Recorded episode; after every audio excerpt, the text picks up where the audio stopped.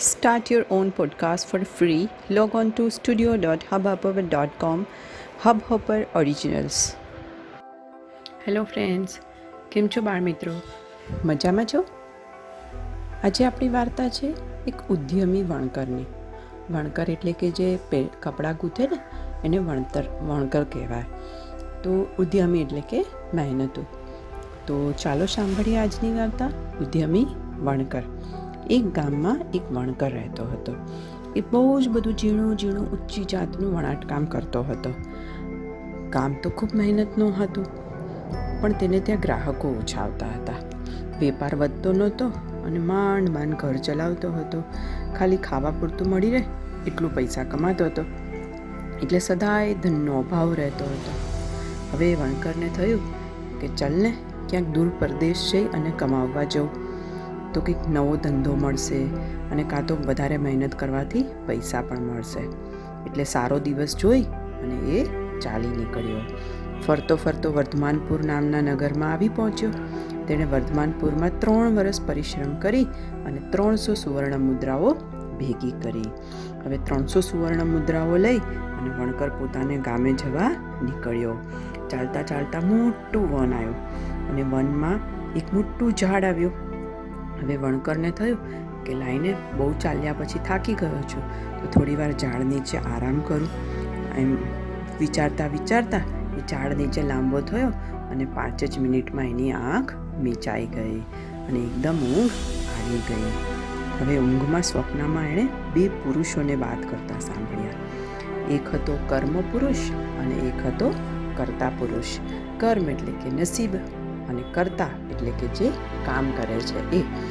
તો કર્મ બોલ્યો કે હે કરતા, તમે આ વણકરને ત્રણસો સુવર્ણ મુદ્રાઓ કેમ આપી? એના ભાગ્યમાં તો કશું જ નથી. કરતા બોલ્યો કે હે કર્મ, શ્રમ કરનારને મારે ધન તો આપવું જ જોઈએ ને, એટલે મેં એને એના પરિશ્રમનો બદલો આપ્યો છે. હવે તમારે તેની પાસે ધન રહેવા દેવું કે લઈ લેવું, એ તમારા હાથની વાત છે.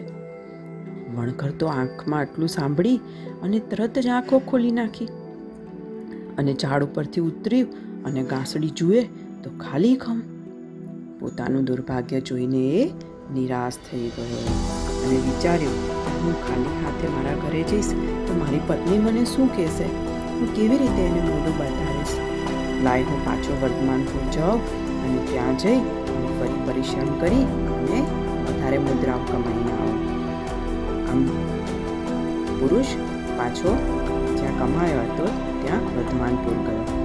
હવે અડધે રસ્તે આવ્યો ત્યાં ફરી પાછું વિચાર આવ્યો કે હવે હું કમાવા જાઉં અને કંઈ થશે તો છતાં પોતાની મહેનત ઉપર વિશ્વાસ રાખી અને ફરીવાર પોતે કમાવા ગયો હવે વળકર ફરી પાછું વર્ધમાનપુર આવ્યો ત્યાં એક વર્ષ કમાયો અને કમાયા બાદ પાંચસો સુવર્ણ મુદ્રાઓ પ્રાપ્ત કરી અડધે રસ્તે આવ્યો અડધે રસ્તે આવ્યા પછી ફરી પાછી એને ઊંઘ આવી પછી ધન લૂંટાઈ જવાના ભયથી એ ચાલતો જ રહ્યો.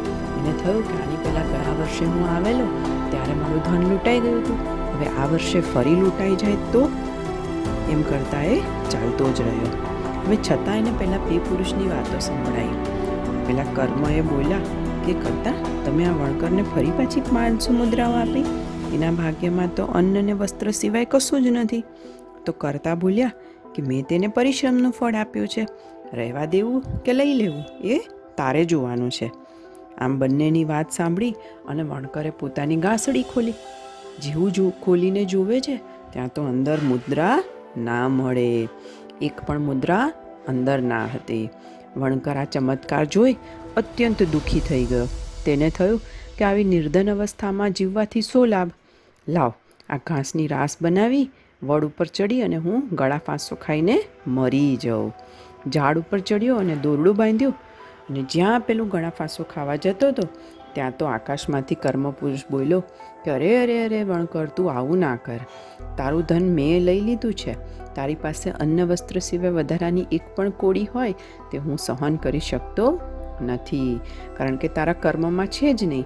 છતાં, તે મારા દર્શન કર્યા છે, એટલે તને એક વરદાન મળશે. તો વણકરે કીધું, હે ભાગ્યદેવ તમે પ્રસન્ન થયા હો, તો મને ધન આપો અને ખૂબ ધન આપો. તો કર્મપુરુષ બોલ્યા, કે જે ધનને તું ભોગવી ના શકે, એવું ધન લઈને તું શું કરીશ? તો વણકરે કીધું, કે ગમે તે થાય, પણ મને ધન આપો. તો કર્મપુરુષે કીધું, કે તું ફરી વર્ધમાનપુરમાં જા, ત્યાં ગુપ્તધન અને ધર્મધન નામે બે વાણિયા શેઠ રહે છે. એમની દિનચર્યા જોઈ અને પછી મને કહેજે કે તારે કોના જેવું ધન જોઈએ છે? વણકર કહે સારું. વણકર ફરી વર્ધમાનપુરમાં ગયો અને કંજૂસ વાણિયાને ઘરે ગયો. વણકરને પોતાને ત્યાં આવેલો જોઈ અને વણિકે તિરસ્કાર કર્યો. તોય પણ તે ત્યાંથી ખસ્યો નહીં અને નિરાધારની પેઠે ત્યાં રહ્યો. ભોજનની સમય થયો એટલે પહેલાં વણિકે ગુપ્તદાને ખચવાતા મને એને ખાવાનું આપ્યું. ફરી પાછા પહેલાં બે દિવ્ય પુરુષો વાતો કરવા લાગ્યા કે, હે કરતા આ તે ગુપ્તધનને ખોટો ખર્ચ કરાવ્યો છે. તો કરતાએ કીધું કે હું કોઈને ભૂખ્યા શું કામ રાખું? મારાથી ભૂખ્યા ના રહી શકાય. છતાં કંજૂસને જે ખોટ પડી, એ તો તારે જોવાની છે. બીજે દિવસે કંજૂસ માંદો પડ્યો, એટલે વૈદ્ય તેને એક ટંક ભોજન ન કરવાનું કહ્યું. આમ એણે વણકરને ભોજન આપેલું, એ એના ઘરમાં બચી ગયું. હવે બીજે દિવસે વણકર પેલા ધર્મધન નામે ઉદારવાણિયાને ઘરે ગયો. હવે નિરાધાર વણકરને પોતાને ત્યાં આવેલો જોઈ એણે પ્રેમથી આશ્રય આપ્યો અને બીજેથી ઉધાર લઈને પણ તેને ભોજન કરાવ્યું. હવે પેલા દિવ્ય પુરુષો ફરી આવ્યા અને વાતો કરવા લાગ્યા. તો કર્મે કહ્યું કે વણકરને મારે ધર્મધને ઉધાર લાવીને ખર્ચ કર્યું છે, તો તેની ખોટની ભરપાઈ સી રીતે કરું? તો ફરી પાછું કરતાએ કીધું કે વણકરને જમાડવો એ મારું કામ અને વણિકની ભરપાઈ કરવી એ તારું કામ. ત્યાં તો સવારે રાજાએ આ ઉદાર ધર્મધન શેઠને ત્યાં પોતાના સેવકો સાથે થોડી ભેટની રકમ મોકલાવી.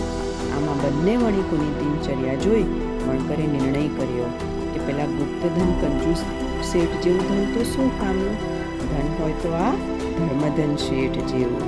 આથી વણકરે ફરી પાછું વિચારી અને ભાગ્યદેવને પ્રાર્થના કરી કે, હે ભાગ્યદેવ, મને જો ધન આપો આ ધર્મધન વણિક જેવું આપજો. એ પછી ભાગ્યદેવની કૃપાથી તેને ખૂબ ધન મળ્યું.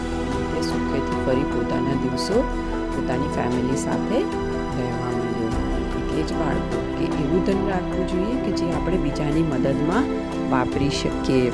ખાલી ધનનો વ્યય કરવાથી કે ધનનો ભોગ કરવાથી જ આપણે પૈસાવાળા નથી બની શકતા. કે આપણી પાસે ધન ટકી નથી શકતું. ધનને જેટલું વાપરીએ અને જેટલું બીજાના કામ માટે સારા ઉપયોગથી વાપરીએ, એટલું જ ધન વધે છે. ખરું ને બાળકો, તો ચલો બધાને goodbye good night to take care of yourself